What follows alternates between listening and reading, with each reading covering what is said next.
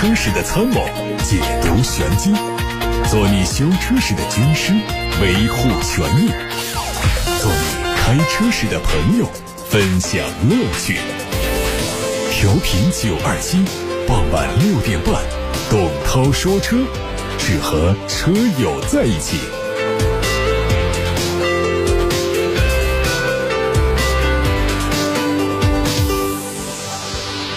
欢迎各位提问，我是董涛。六点半到七点半，我在广播里回答。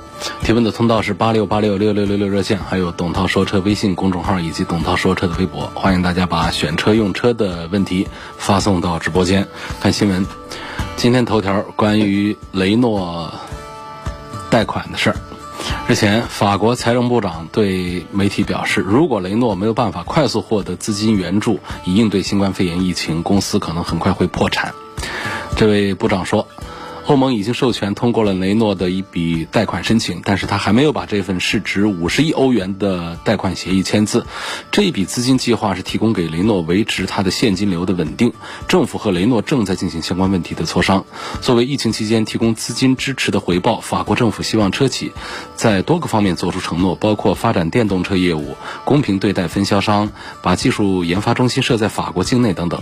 另外，法国政府还要求车企把车辆生产迁回。到法国本土，今年第一季度，雷诺的营业收入同比下滑百分之十九，它的欧洲市场的销量跌幅高达百分之三十六。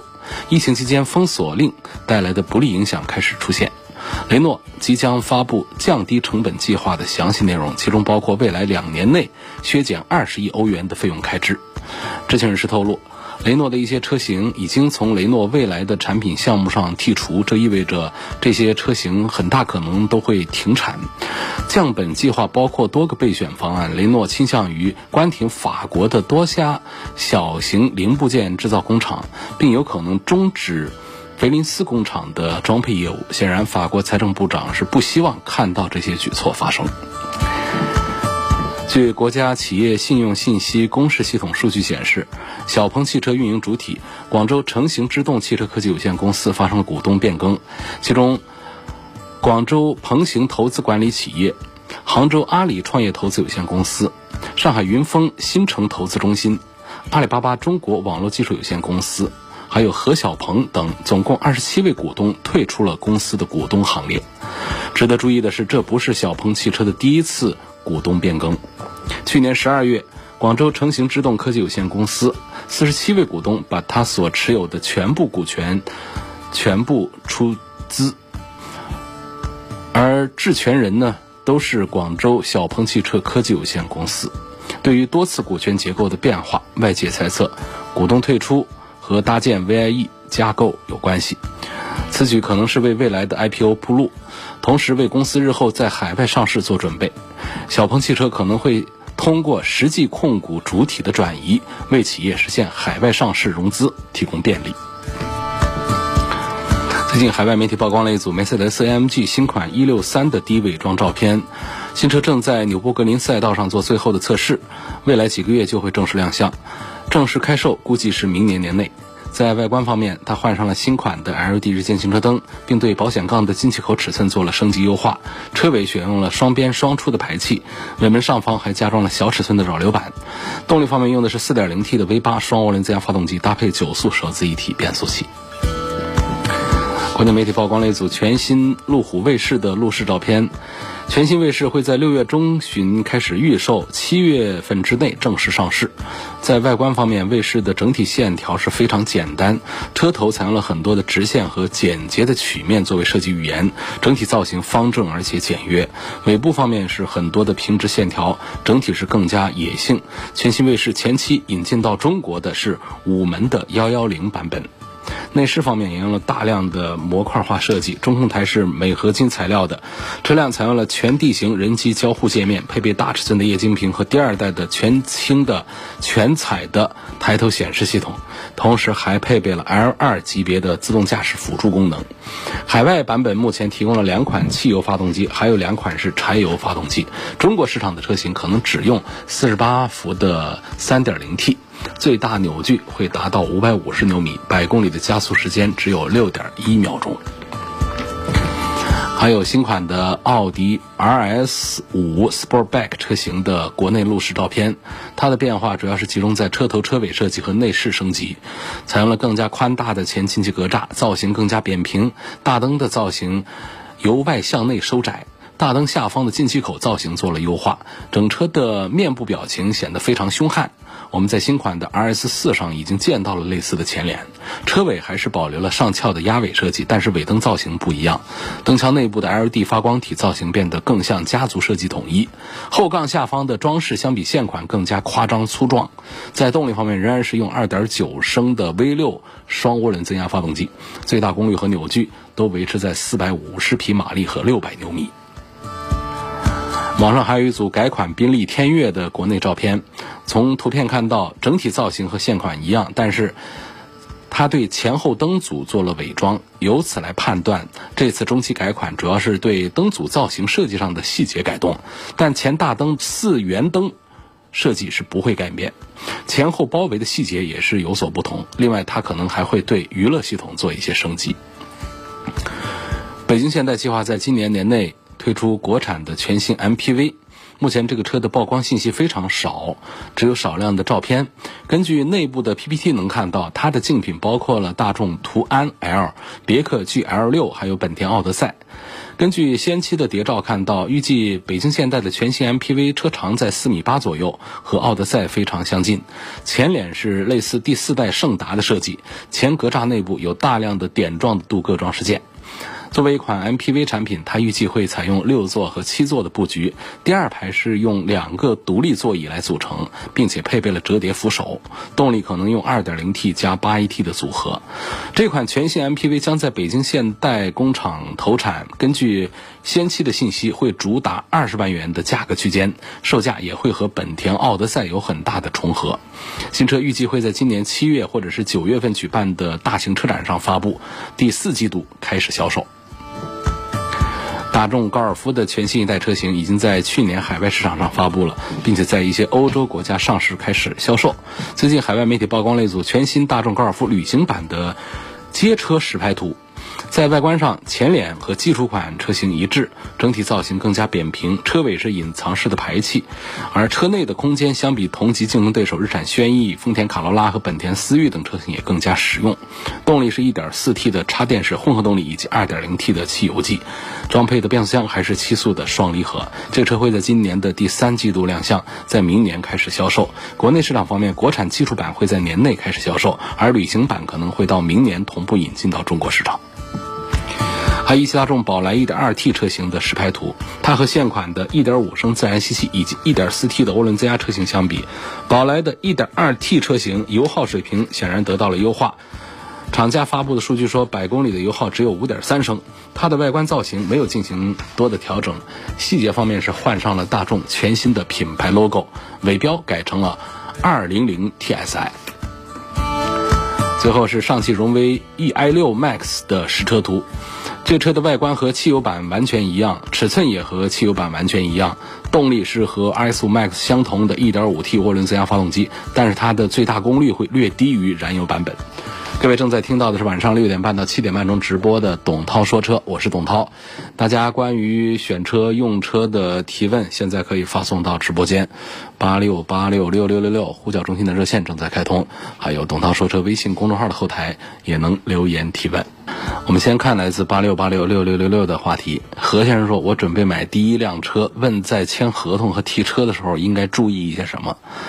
首先，签合同呢，就是把你谈好的所有的项目都写到纸上去，尤其是很多格式合同里面都有一个备注框，这备注框啊，大家都忽略了，都是口头承诺什么就是什么。我认为这个是应该把说好的东西都把它写进来，比方说送的东西。送的太阳膜、送的脚垫儿，能够写进品牌的是最好是写进品牌，否则的话呢，这个差异也都会有。呃，另外呢，就是要注明一下没有其他的一些费用。有一些合同啊，它是签了，但是呢，合同之外呢，又跟你说这那还有一些其他的费用要啊要交。呃，另外呢，在签合同的时候注意啊，我们这个车价。这是一个很关键的点，倒不是说大家会不会还价，还价，我想这是一个呃特别讲技术的活儿。问题我们价格下来之后呢，我们写到这个合同里面呢，往往都有呃这个几种玩法。有的呢，他会把价格啊给你就由着你还，还的价格比较低，但是呢，他在其他的什么这个包啊、那个包啊、这个费用、那个费用上面，他又把这个整体的车价又把它给还原回来。那这种呢？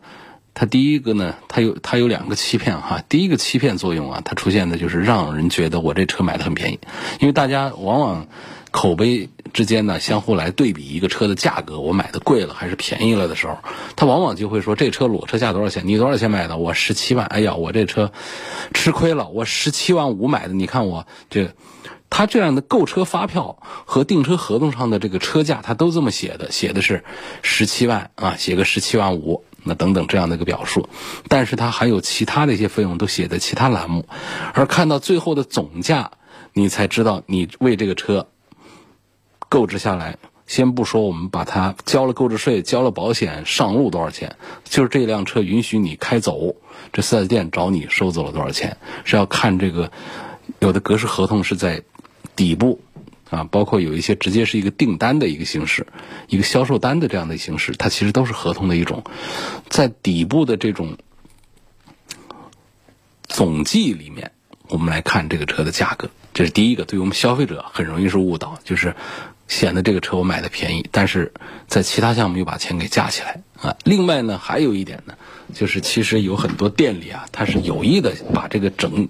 整体的这个车价呀，把它写低一点，这样呢，他在这个向税务局交税的时候呢，可以节省一些钱。那少写个万把多块钱，他可能节省的费用看起来不多，千把块钱，但是交易多了之后，他也能够省下一大笔钱出来。那对于我们消费者，是不是没什么不好的呢？其实说起来还是有，就是这个车在法律上的价值是以发票。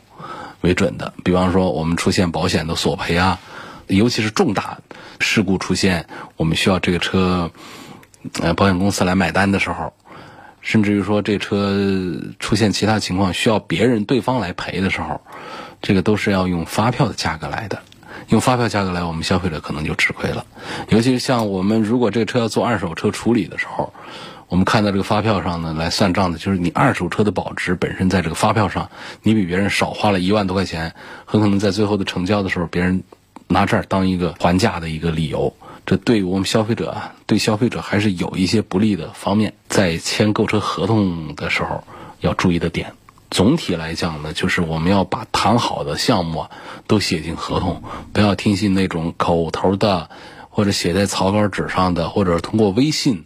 承诺的一些点，那格式合同是将来我们维权的最重要的证据。盖了公章，对方盖了公章，你按了手印，这样的一份东西上面有的东西，我们更好在后面的这个维权当中拿出来当证据。当然，是不是说除了合同之外，其他都不是证据？也不是，其他的微信呐，包括人证啊，它其实在后面扯皮的时候都是用得上。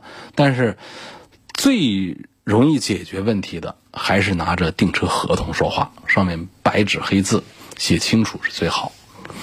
那么在提车这个事儿上呢，它的技术上的要求还是要高一些。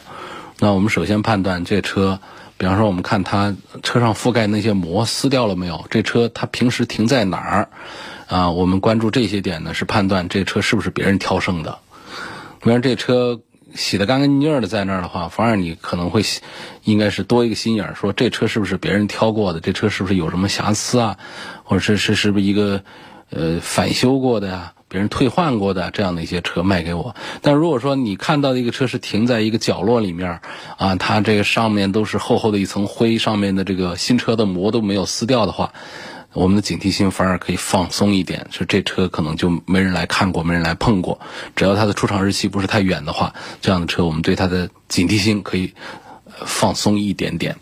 所以这是提车的时候注意，这车呢它别是一个别人退换过的车，或者说四 S 店修补过的车、维修过的有问题的车，包括试驾过的车、展示过的展示过的车倒还好，展示过的车，它起码它只要车况它它没有什么搞脏的地方，它。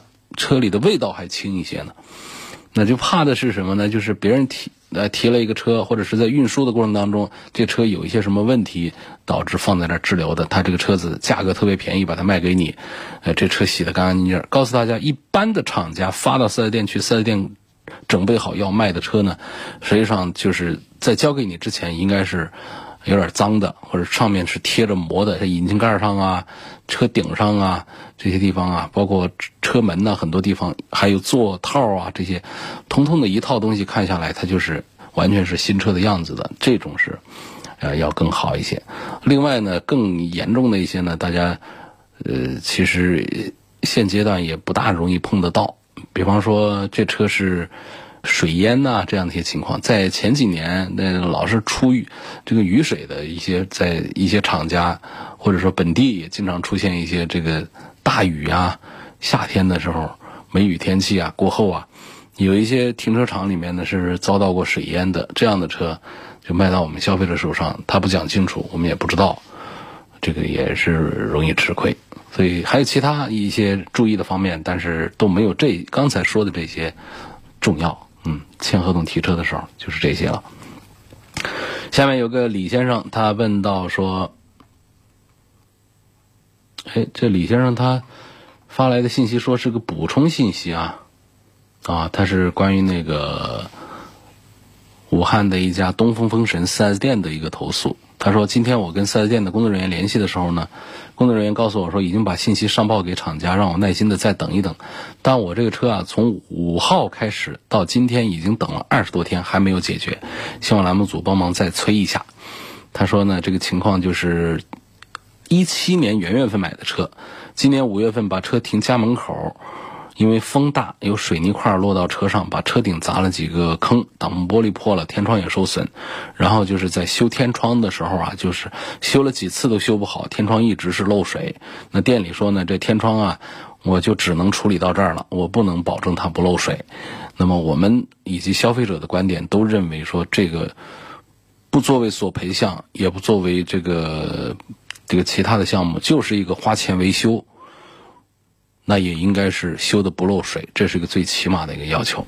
这个事情我们会让记者再盯一下这个东风风神的厂家售后部门。下面有个网友说，我的车在外地做保养，保养的时候啊，那店里说减震器漏油，呃，我还跟维修人员确认了很多次，他们都肯定是漏油。我的车在维保期之内，就去 4S 店要求免费更换。但是去了 4S 店呢，维修人员说那是水。他说：“这个我我该怎么鉴定和维权？这个水和油，呃，只要不是傻子，都能区分清楚。水是可很快就会干的，而油油渍它是一直在那儿的。所以这个 4S 店这样说的话，那除非他真是水，或者说他脑子有水哈。呃，总之这个判断应该是。”比较比较简单，就是你在外地 4S 店，人家都说过这是漏油，那么大概率这可能就是漏油。那在索赔期，有些 4S 店他不愿意接待这样的业务，那是怕麻烦。实际上他接待这样的业务啊，这也是厂家来买单。我不知道他为什么要拒绝我们这样的一个一个车主。好，这个傅先生的这个问题我也把它记录下来啊。你这车不知道是否在开？要行的话呢，我们可以让记者来跟你联系一下，帮你。看一看这个减震器上的油的这个痕迹，判断一个减震器是不是坏了，很重要的一点就是我们看它有没有漏油。因为减震器这里头呢有弹簧，里头呢还有一根这个减震管，那这这里头呢装的是油。如果它漏油的话，那显然是会影响我们的减震器的这个效果的。那么这减震器呢，就是这漏油的话，基本就代表它坏了。没有谁说我这漏油是一个正常的，或者说这个。坏了之后，基本上就是换，也没谁说我把这个减震器里面油封，我把它换一下的，也没有这样。基本上索赔就是换一根这个减震器的这个总成了。下面有个朋友说，我经常听节目，但听到节目里老说这个买车是一分价钱一分货，呃，钱不会撒谎之类的说法，所以呢，我产生一个疑问：我在二零一四年咨询过你，落地价花四十一万买了一辆进口版的福特锐界，几年之后。长安福特锐界高于我的车的配置，但是价格便宜了近十万块钱。那么，这样的事情适不适合适用于一分价钱一分货的说法来解释？当然是适用。呃，首先呢，一个时间的维度，你是一四年的车，你对比的是几年之后的车，通常车价都是往下在跌。呃，这是一个合理的一个趋势表现。第二个呢，就是你是进口的福特锐界，然后呢，你对比的比你配置高、比你价格便宜的是长安福特锐界。你看这个区别还是还是有，还是比较大。一个是时间跨度比较久，第二个就是进口和国产的区别。所以他们在配置上有不同，在价格上有不同，不代表你吃亏了。一分价钱一分货，非常适用于。你碰到的这种情形，呃，还有一个朋友说，直接在这里留言，主持人能看到吗？你看我都念出来了，所以李先生，你的留言我看到了。下一个朋友说，学生开学车变多，早晚高峰特堵车，手动挡啊伤不起，油门挂档踩离合，要想堵车不变心，交通广播这什么就是听交通广播的意思吧。呃，早晚高峰开车啊，手动挡的车他换挡换的心里很烦，就写了一首打油诗过来。谢谢，谢谢参与节目，欢迎更多朋友通过热线电话八六八六六六六六留言，或者通过董涛说车的微信公众号留言，提出选车用车的问题。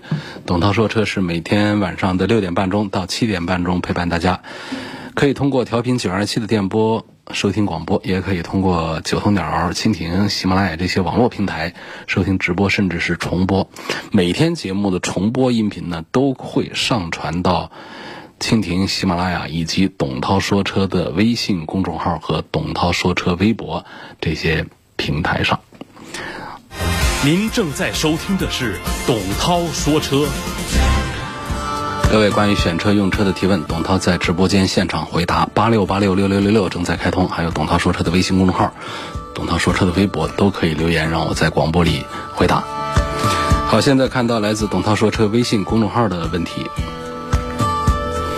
有位网友说，奥迪 4S 店要求我每两万公里换火花塞，问我有没有必要换？如果我不换，会不会影响质保？合不合规？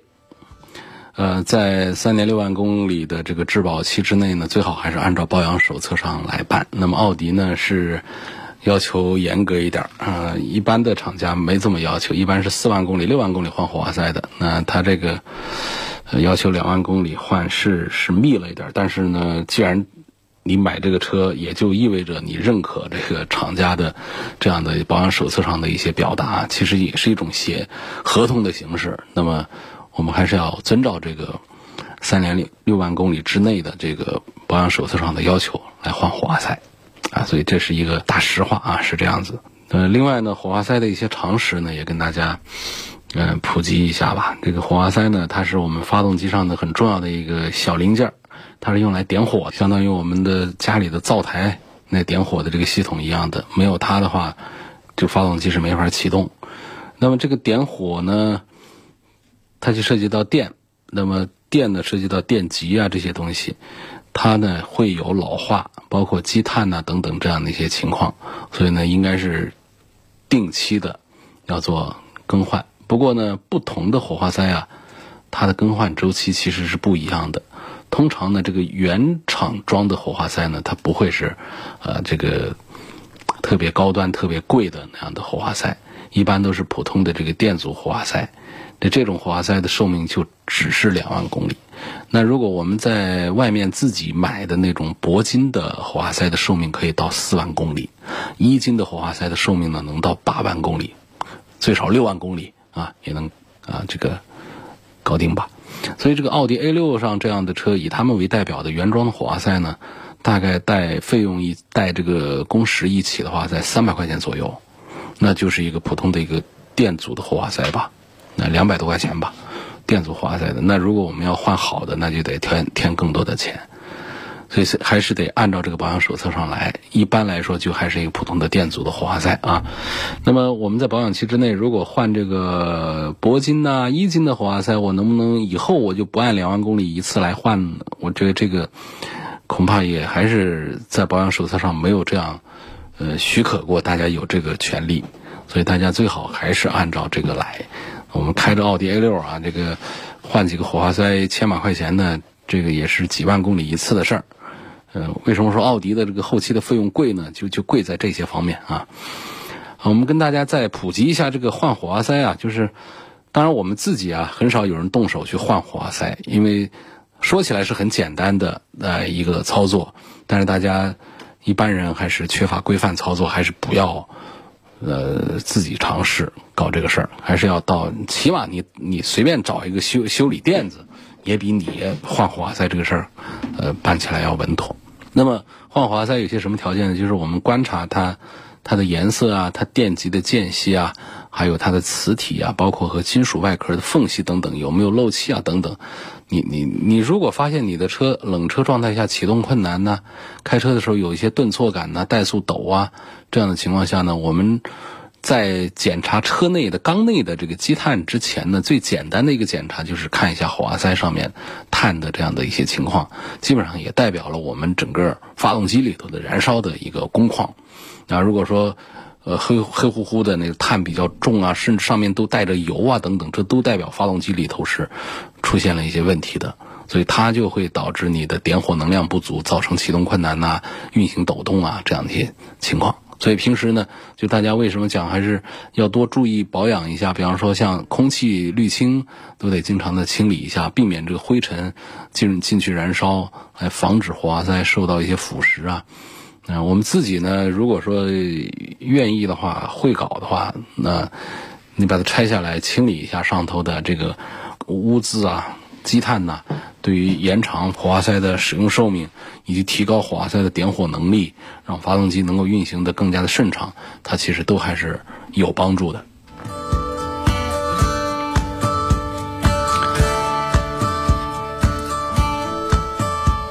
下一个话题问到说。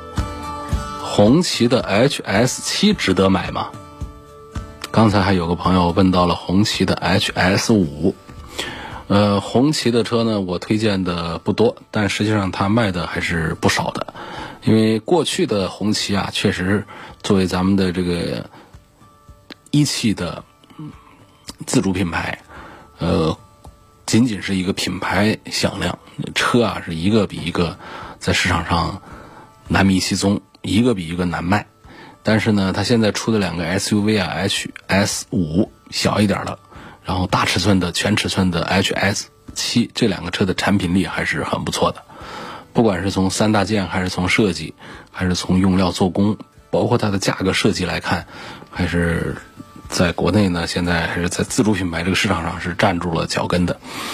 H S 七呢，价位呢在三十五万到四十五万这个价位，这个价位对应的是像奥迪 Q 五啊、宝马叉三这样的产品，但是呢，比起来的话，红旗的 H S 七啊，超过五米的车长是直接可以和奥迪 Q 七这样来比身材的。我们只是比身材啊，不比别的。当然，你要是来比发动机 V 六啊，比这个底盘呐，各个方配置啊这方面也不太输给他们。所以论这个性价比的话呢，红旗的 HS 七以及它的这个中型的 HS 五的性价比表现还是不错的。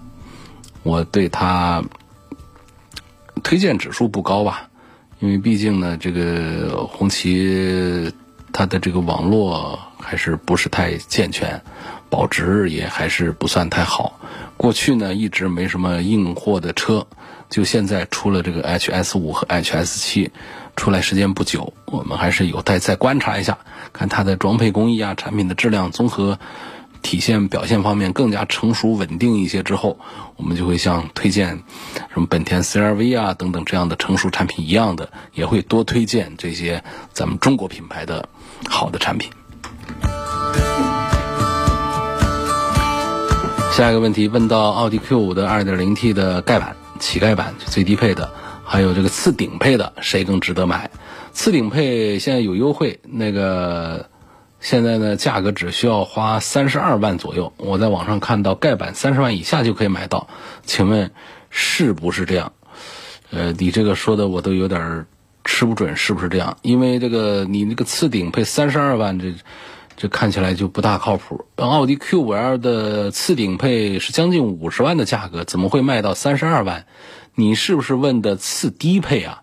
这个是有可能的。次低配是四十二万，那么卖个三十几万，也不大会卖三十二万呢。你是哪儿有？你把这个信息你准确的发给我好不好？我介绍几个朋友去消费一下。这个次顶配四十七万的车价，如果说卖三十二万，那十五万谁出啊？不可能，连次低配我认为三十二万都拿不到，应该是就是盖板，这个可能性是有的。奥迪 Q5L 的价格体系跟大家这个分享一下：三十八万多。四十一万多，四十四万多，再隔三万，四十七万，再隔个两三万，就是将近五十万，就这么一个段位。说现在优惠幅度是特别大，是比宝马的、比奔驰的大，但也没有说那次顶配三十二万，你你这车沦落到那那直接是二十几万的一个车了，那怎么可能呢？奥迪 Q5L 的产品力不差的，我们过去它刚出来的时候一顿一顿埋汰，说它跟老的 Q5 相比呢，把四驱缩水了，也把这个八 AT。给拿掉了，换了双离合，等等这样的方面。但实际上，我们参考它对比其他的产品来说，这几年在市场上，它的实际反馈的问题其实还并不多。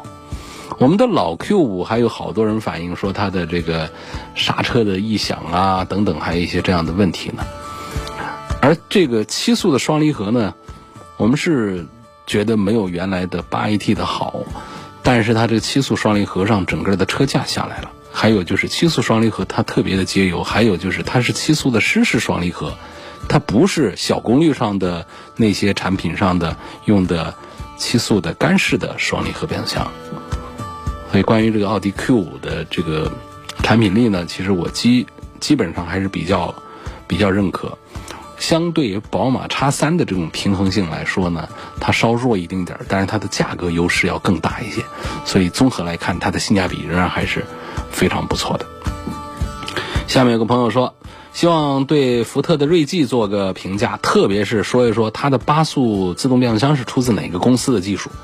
那我们现在啊，很多厂家呀，他宣传车的时候呢，你看看，他挺高兴的东西都会自己拿出来宣传。呃，他自己觉得不太好宣传的，他就瞒着不说。你你看，过去我们有一个车上，它的发动机很不错，他就会大书特书讲这是我们自家研发的一个什么什么发动机，什么一些新技术。如果他什么都不说，那么这个发动机就可能用的别家的，或者自己家的也并并不是太成熟的一些东西。那么变速箱这个呢，是尤其是比较保密的。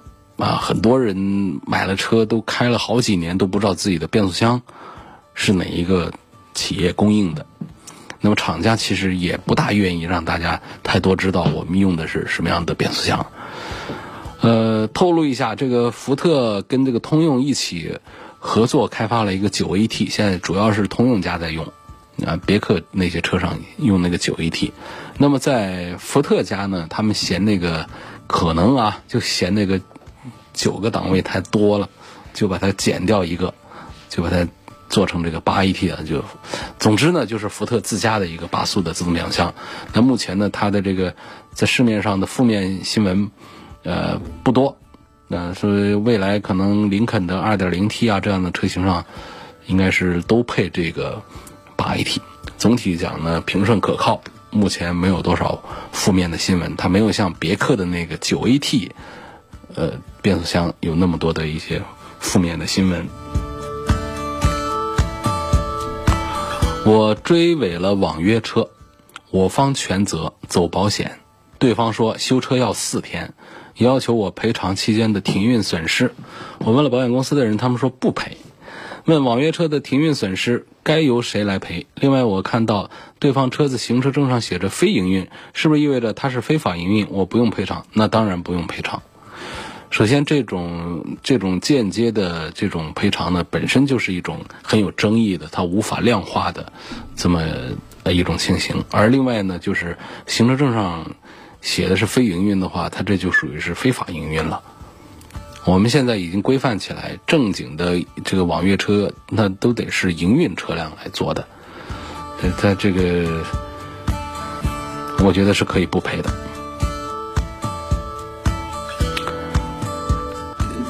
电动车怕不怕水淹？你别说电动车，我们燃油车都怕水淹，那电动车怎么会不怕水淹？说电池电就是怕水嘛。但是呢，这个就是一个比较粗放的一个认识了。我们严谨一点讲呢，就是电池的安全问题呢，这些年通过了政策法规的引导，以及车企、电池企业的不停的做技术优化，那很多维度上都有了更高的防护等级。那现在现在这个夏天来了，不管是起火还是过水等等这样的情况，那新能源汽车的这个安全问题是很受大家关注的。大家很容易现在把这个车辆的起火。呃，车的一些故障这些事件，本能的跟这个电池的安全联系到一块儿来想象，所以这技这背后呢，就有我们对于技术知识的盲区，但同时也说明目前这个汽车品牌对于产品的安全强化确实是不可懈怠。所以有一天，如果哪个品牌敢拍胸承诺说电池零隐患的时候，可能是我们民众信任新能源汽车的一个台阶了。那么，这个电池包的安全问题呢？就是你比方说，比亚迪，呃，比亚迪呢就，呃，最近呢就对这个刀片电池做公开的针刺实验，就是，呃，三元锂电池在测试的过程当中剧烈的燃烧，然后表面温度也非常高。呃，然后呢，磷酸铁锂电池呢，它就没有明火，有烟，表面温度就低很多。那么最新的这个比亚迪的刀片电池呢，它没有明火，没有烟，表面温度只有四，呃，反正只有几十度吧。所以最终呢，就是比亚迪呢来判断这个刀片电池的安全性要高于传统的三元锂电池和磷酸铁锂的呃电池等等。这是对这个电池包的这个安全，确实是在不断的加强。关于涉水呢？呃，实际上呢，这个从技术的角度来讲啊，呃，燃油车涉水趴窝的现象，主要是因为进气排气系统，所以车辆出水的时候，明确的有个涉水的高度问题。它这个新能源汽车呢，因为它不需要排气和进气，我说的是纯电动的新能源车啊。那么在这个车企对电池组进行额外的硬件保护之后呢，实际上它的涉水能力呢，相对同级别的燃油车来说，会更好一些。就是不用担心说水会导致这个电池怎样怎样，它这一套防水的防护其实是做的非常的到位的。嗯，一般现在的新能源车的话呢，呃，它的涉水深度呢要达到我们那些这个大型 SUV 的一个涉水的深度，啊，甚至于在有些车上呢能够达到将近一米的涉水的深度。那么为了让车辆在行驶的过程当中能够确保电池组的安全呢，车企也会对它做一些保护的框架，就是电池模组的框架。很多现在是把新能源车的电池组放在底盘上平平铺着，那那么在这个行驶的过程当中，这平铺的就更容易跟水接触。早期的是喜欢往后备箱里面堆，啊，把我们后排的这个座位占一点空间等等。现在比较常见的是在底盘上平铺，所以这就。包括涉水、包括碰撞等外力都有可能对电池组造成更多的一个威胁，所以这样的保护框架呢，它就会对电池组的高压部分做特殊的绝缘的保护。那在保护了电池组的同时呢，也能够强化整个车体的安全，尤其是包括侧撞、侧面碰撞带来的车体的变形的危险。所以我觉得，呃，按照现在目前我对于。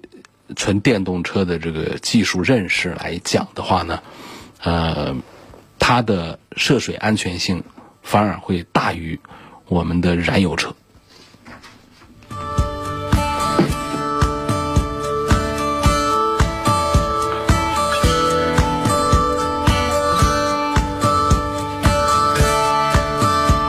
下面有个问题问到。这头他说我月初买了个二手车，是个雪佛兰的乐风。那之前发现这个发动机的提示灯亮了，有的时候啊，这个怠速也是抖动。毕竟是二手车，也不知道原车主保养过没有，索性就全，就相当于做了一个大保养，就是把火花塞啊、积碳呐、机器门呐都搞了。可是还会出现发动机的提示灯亮。抖动好一点了，几个修理厂都用电脑检测了，都没问题。现在修理厂怀疑是加的油可能不太好，建议下一次换一家加油站，然后再看看。问这个建议合理吗？或者觉得有什么其他的问题没有？呃，这我肯定是比不上修理厂的师傅们说的准确了啊。修理厂师傅们都用电脑给你检测了，基本上呢就代表这个呃没有什么大的问题。那么这个灯亮呢，我们就只能往简单的方向上去怀疑了。比方说，那个灯亮就是一个假故障，就是它实际上车没坏，它就是那个地方灯亮了，还是一种那种接触性的那样的一些问题。第二个呢，就是像加油油品问题导致的这个行车电脑的判断。它判断这个油品有问题，也会在这个发动机的故障灯上给出一个提示来。所以，总之还是以店里的电脑检测和师傅们对这个车的一个人工判断为准。我们不能简单的就是看到一个灯亮就一定说这车哪有什么问题。如果现场的施工师傅、维修师傅认为它真没有什么问题的话，我们就放心的开好了。今天就到这儿，感谢各位收听和参与晚上六点半到七点半钟直播的董涛说车。错过收听的，可以通过董涛说车的微信公众号、微博、蜻蜓、喜马拉雅、九头鸟等平台找到董涛说车的专栏，收听往期节目的重播音频。